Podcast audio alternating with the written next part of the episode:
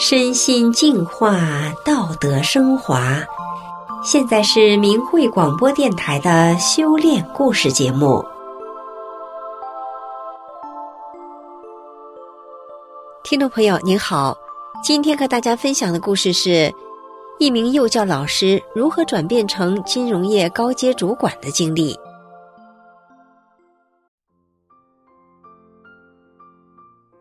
俗话说：“隔行如隔山”，人要转行可不是一件容易的事情。而今天故事的主角云芳，她不仅成功的转了行，还在新行业里当上了高阶主管。更为特别的是，她仰赖的不是专业刻苦的补强，她所凭借的竟然是高道德要求，要求自己，要求公司。这不仅让她成功了。也让公司业务欣欣向荣。就让我们来听一听云芳的经验与故事吧。从幼教老师到金融高管的故事。自古都说一样米养百样人，而云芳是属于哪种人呢？她从小就属于那种善良但是又活泼的人，而且她的个性与兴趣也有明显的偏向。原来啊，他特别喜欢跟孩子们玩耍，所以从中学到大专毕业这期间，他心里一直都希望自己将来能成为一名幼教老师。他时常幻想着，能天天与小朋友们在一起的日子，将是多么充满乐趣啊！毕业后，云芳果然就找到了一份幼教的工作。以前幼教老师的工作是他的想象。那么实际的工作有想象般那样美好吗？按照云芳自己的说法，她实际当了幼教老师之后，简直是如鱼得水。因为她本来就是善良又热情的性子，所以她总是笑脸盈盈、乐呵呵的看着孩子们，因此可以想见孩子们有多爱上她的课，经常在下课后。孩子们还是依依不舍的，不想离开。孩子们跟云芳非常的亲近，有的孩子甚至直接用妈妈来称呼云芳呢。不仅受到孩子们喜爱，云芳的教学效果也是很好的。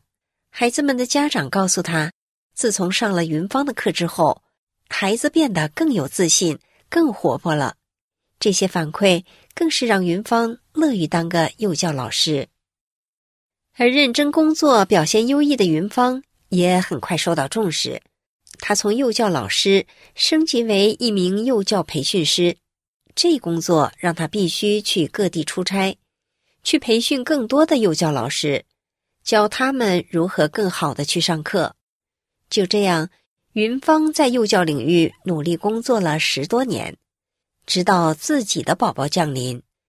为了照顾宝宝。他不便再出差去各地做培训工作了，所以他选择在一家园所任教，当起了兼职老师。有一天，一位朋友找上了云芳，问他说：“是不是愿意去他公司工作？”我们知道，幼教工作是云芳的热爱。然而，云芳得知这位朋友刚创业，善良的他心里只想着创业是很不容易的。自己应该协助他，得帮他把公司做起来。而朋友也考虑到云芳家里的宝宝还太小，需要照顾，所以就让他一周来三四天，在办公室照看点就行。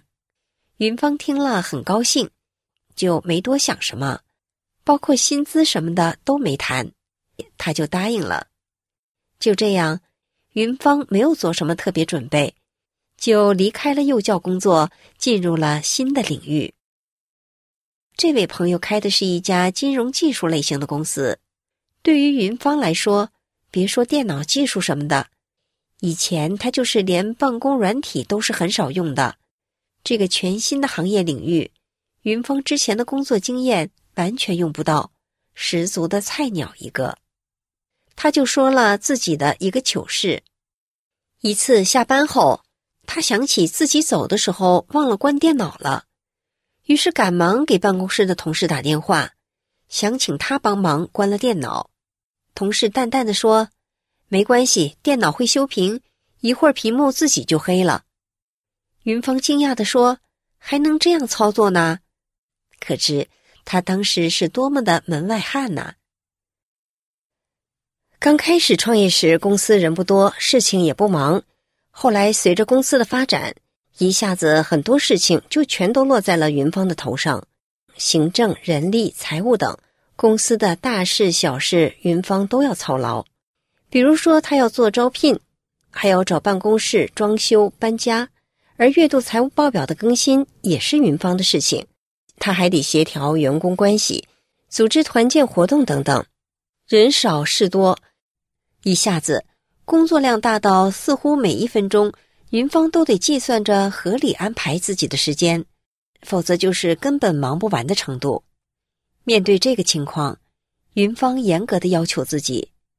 把它当做磨练自己的意志、扩大自己容量的机会，他咬牙坚持。这时的他从早忙到晚，长期加班，连家里也顾不上了。而当时负责市场的同事也感觉自己压力太大了，工作干不完，面露难色。云芳见状，就又帮助承接了这个部门的后台配合工作。本来这个工作正常得三四个人共同配合才能完成的事情，说来奇怪，当时他却一个人就承担下来了。就这样，云芳一步一步的扩大自己的容量，配合着这位负责市场的同事，结果把公司的业务推向了高峰，而这个高峰记录直到去年才被打破。公司越来越兴旺。也有越来越多优秀的人才加入了公司，云芳承担的责任和业务也越来越多。在这家公司，放眼一望，百分之九十的人员都是九八五或二一一的名校毕业生背景，协助云芳工作的最低学历都是黑龙江大学毕业的硕士，而云芳自己则是一名普通院校毕业的大专生。因为云芳是个法轮功的修炼者。一九九六年，在他还小的时候，他就开始学练功了。而在一九九九年，中共发动了对法轮功的迫害之后，即便是学生，也会因为坚持修炼而经受了不同形式与程度的打压迫害，剥夺了他们正常学习的机会。云芳就是在这样的情况下学习成长的。不过，虽然在学校的学习里，云芳失去了一些更专业的训练机会，但是他说，自己在职场实际工作中却不时能有异常的智慧表现。比方说，云芳一直都对数字很不敏感，没有交情。他跟数字的交情有多冷淡呢？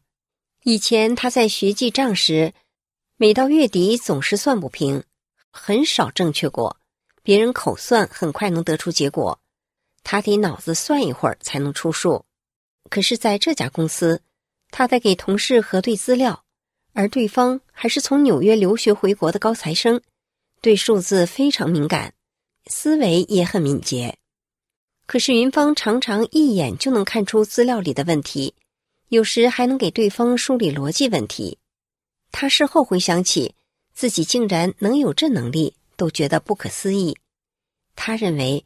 这是因为修炼法轮大法能开智开慧而有的异常表现。还有一种情况，有一次云芳查找地方政府的优惠政策条文，发现公司现有的情况达不到标准，不太可能享受到优惠。当时他截图发给了领导，说明了情况，这事儿也就不了了之的搁置了。后来没过多久，他脑子里突然莫名的出现一个念头，说。优惠政策的标准有变动，现在快查！他马上让同事上网核查，果然查询到公司符合新条件，可以马上办理优惠。类似这样小小神奇的事情很多。而有一次，一家机构派代表来谈新的合作项目，对方刚一进门，正好和云芳碰了个对面，他就顺势接待了对方，简单沟通了之后。云芳直觉这个人有问题，潜意识里就有了防备心。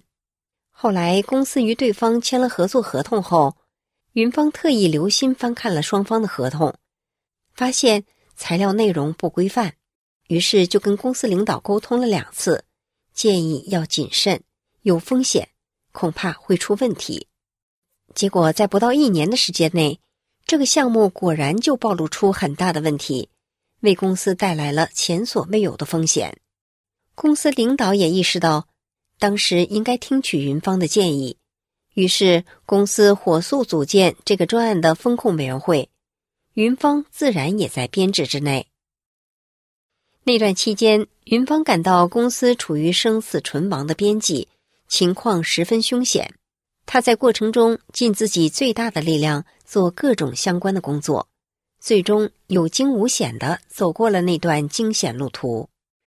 云芳事后回顾说：“每当他在工作上遇到解决不了的难题的时候，他就习惯静下心来，想想法轮大法师父的话，再按照真善忍来审视一下自己，经常就会发现自己有了智慧，有思路去处理这些问题。”事后，公司领导对云芳在这个期间的工作表示非常的认可，并开始让他参与到公司风控事项的决策。打从云芳一开始加入公司，他就不拿回扣，不考虑个人得失，为公司着想。如他自己描述，他经常以真善忍来对照自己。而当云芳参与了风控决策之后，他也把真善忍的标准从对自己的要求，扩展到指导公司的每一次决策，坚持道德至上，为他人、为客户负责，只做正确的事。杜绝一切不合规操作，清理内部一切不规范的行为。他的做法不仅获得了公司领导的支持，更因为从那以后，公司在行业内的口碑、信誉都随之高涨，公司发展的越来越好。也因此，现在的公司的收益比从前高出近十倍。公司的股东领导对云芳也越来越信任，多次表示。如果他发现公司的决策在价值观上出现问题，就让云芳马上制止，建立刹车的机制。就这样，当初只是觉得应该帮朋友的一念，云芳从一名普通幼教老师跨入了金融领域。他不曾考虑过自己的得失，现在却是年薪几十万的金融高管，并且协助着公司更欣欣向荣的发展。